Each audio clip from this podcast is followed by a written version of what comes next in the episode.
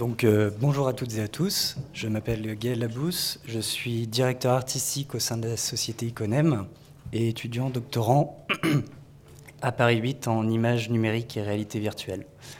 Donc euh, Yves Benman, euh, le fondateur d'Iconem, devait être présent aujourd'hui, mais il est actuellement en Syrie, donc il s'excuse de ne pas pouvoir être présent et je le remplace du coup aujourd'hui.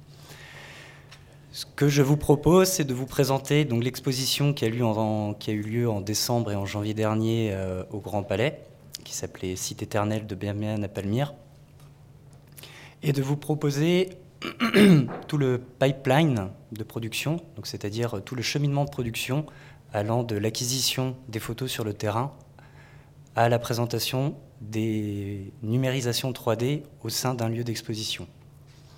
Comment on peut arriver justement de ces photos faites à Palmyre jusqu'à cette exposition qui a eu lieu au Grand Palais.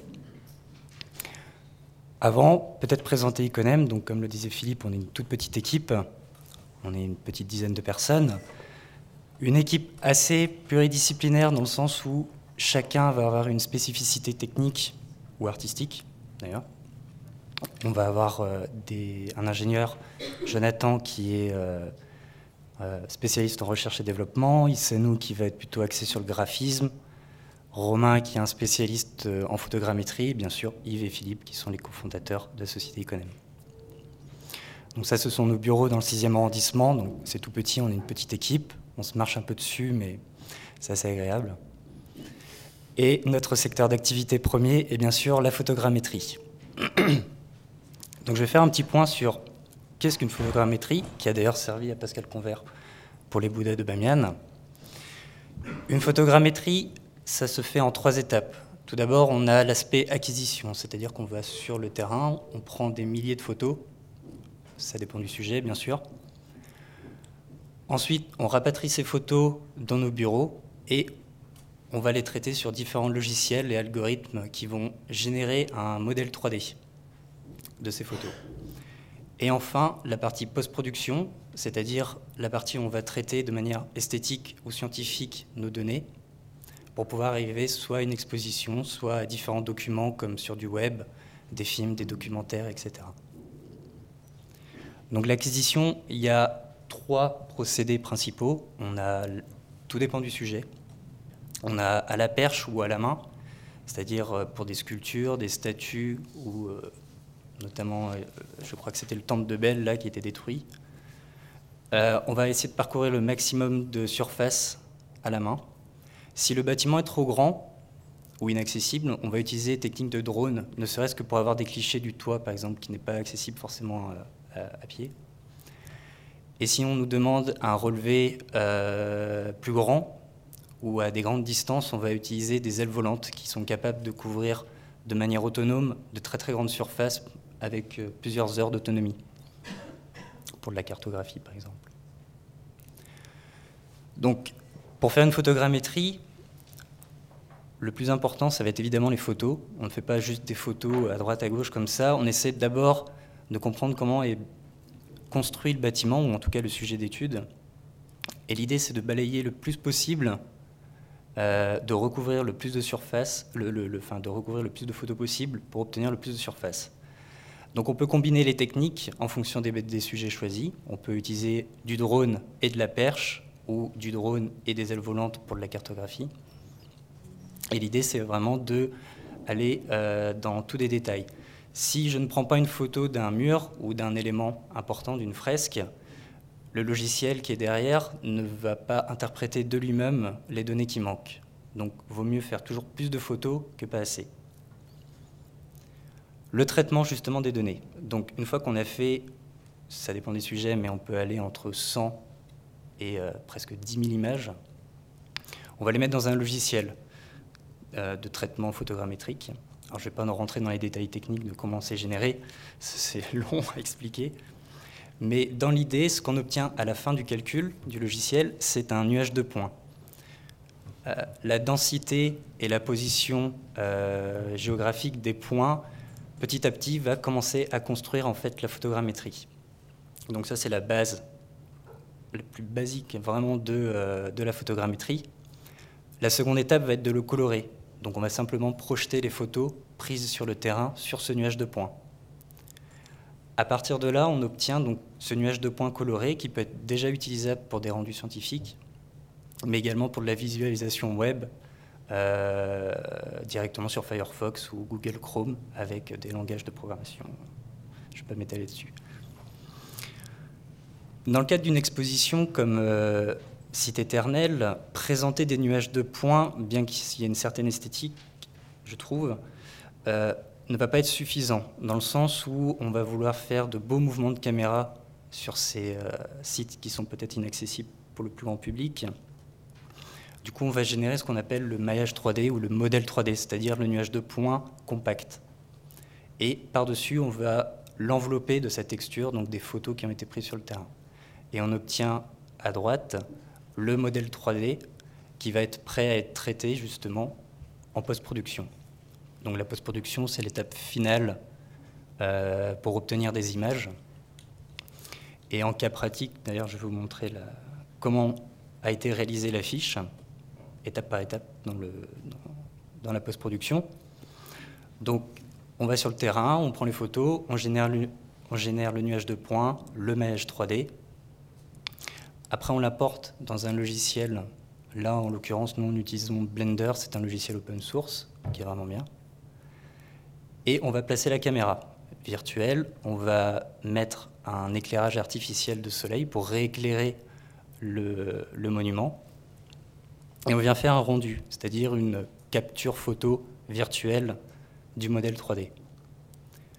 Donc, faire un rendu, ça demande de faire plein de choses en même temps, mais dans l'idée générale, on va, euh, sous forme de calque, de layer, ou en tout cas de superposition de couches de rendu, une fois composées, ce qu'on appelle du compositing, on va les fusionner pour obtenir au final l'image que vous voyez à droite, et ainsi après mettre les typographies, les logos et les dates pour pouvoir l'afficher.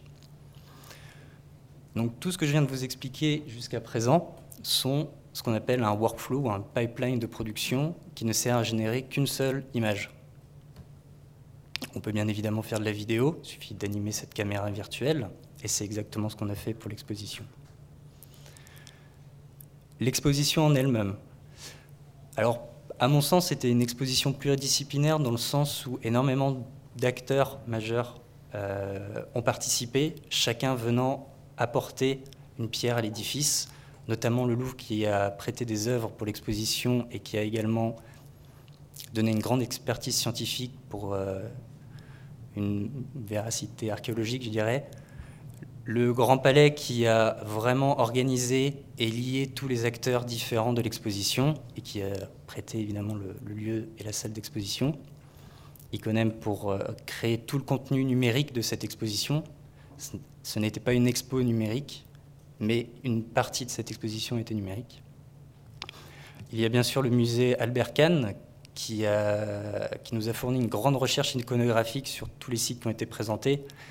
Donc on avait bien évidemment Bamiyan en introduction, nous avions Palmyre, Khorsabad, la mosquée des Omeyyades et euh, le crack des Chevaliers. Google a également participé à cette exposition en mettant en ligne une continuité euh, à site éternel, et, également nous a prêté euh, en exclusivité la technologie Tango, qui est une application smartphone de réalité augmentée. Et enfin Sylvain Roca qui a fait la scénographie. Donc la salle se présentait en trois parties. Euh, en entrée, ici, nous avions la salle d'introduction où, les Bouddhas de Bamiyan étaient montrés en vidéo euh, lors, de leur destruction pour confronter euh, le spectateur à le côté éphémère de ces sites et également une map monde où étaient répertoriés tous les sites en danger aujourd'hui. La grande salle ici était présentée une énorme vidéo panoramique euh, des quatre sites. Chaque site avait une vidéo d'environ 3 minutes, 3-4 minutes, mis bout à bout, ça faisait un quart d'heure. Et chaque site avait également euh, une œuvre qui lui était dédiée.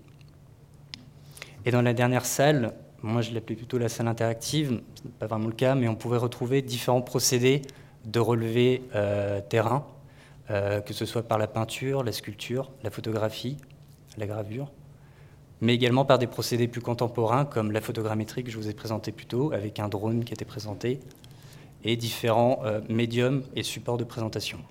Ça allait de la tablette euh, en passant par des, euh, des, interviews. Donc voilà une photo de la salle d'introduction. Alors le cadrage, la salle était assez petite, du coup on n'avait pas de recul nécessaire pour pouvoir prendre la photo, mais c'est ce que vous voyez en haut. Donc ensuite il y avait la grande salle immersive. Je crois que la totalité de l'exposition faisait 420 mètres carrés. Et chaque œuvre était présentée sous une cloche en verre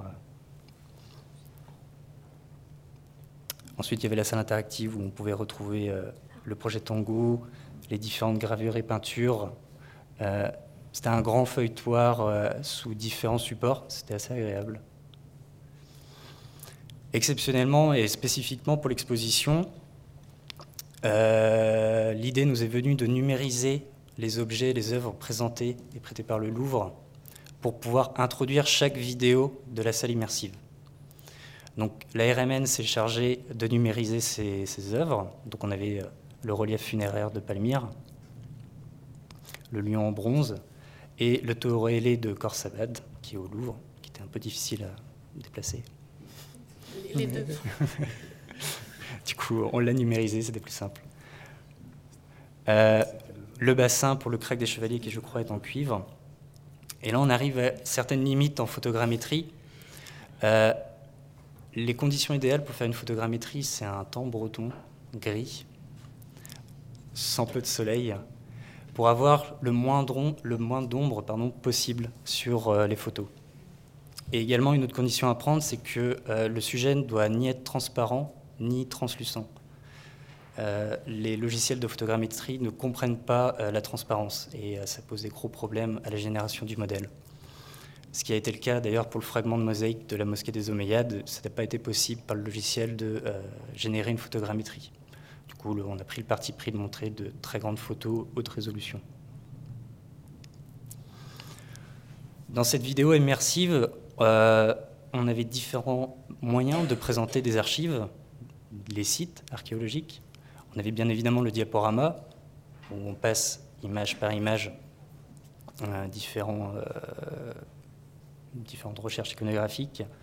On avait évidemment l'animation 3D, donc comme l'affiche que je vous ai présentée, mais de manière animée, et le caméra mapping. Je voulais juste vous présenter caméra mapping assez rapidement parce que c'est une technique qui est assez facile à faire, qui consiste à prendre une simple photo, la découper élément par élément sur Photoshop ou Krita ou n'importe quel logiciel de traitement d'image, de modéliser très brièvement la géométrie. Et je vais vous montrer une vidéo de comment ça fonctionne. Désolé, ça ne marche pas sur PowerPoint.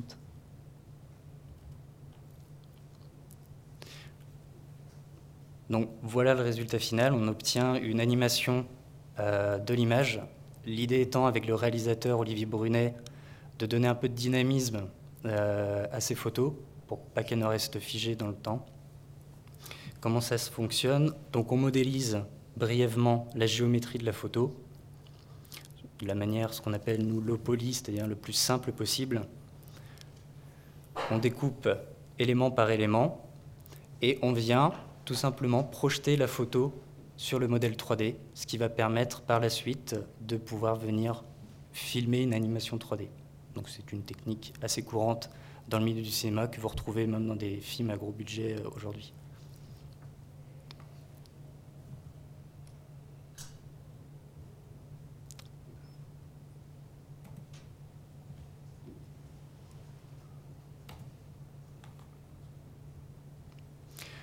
Quelques chiffres. Je l'ai mis parce que j'avais envie de les mettre. Donc, euh, pour, euh, pour cette exposition, chaque image, comme euh, l'image de l'affiche, a été calculée par un ordinateur. Mis bout à bout, ça fait une animation, un film, et on en a calculé plus de 270 000. Tout ça mis à bout, ça fait trois heures de film et lors de l'exposition, il n'y avait qu'un quart d'heure présenté. Donc voilà, ce sont des chiffres pour montrer le travail qui a été fait en amont pour ce qui est présenté souvent en exposition. Donc il y a énormément de temps de calcul machine aussi. Euh, il n'y a pas qu'un ordinateur qui a travaillé, on a fait ça sur des serveurs pour dispatcher les temps de rendu, pour éviter que, euh, bah, pour rendre à temps, avant le vernissage en tout cas. Et pour conclure, euh, bah, je vais tout simplement vous montrer un making-of réalisé par Olivier Brunet de l'exposition pour vous montrer à quoi ça ressemblait. Et si vous avez des questions par la suite, je serais ravi de répondre.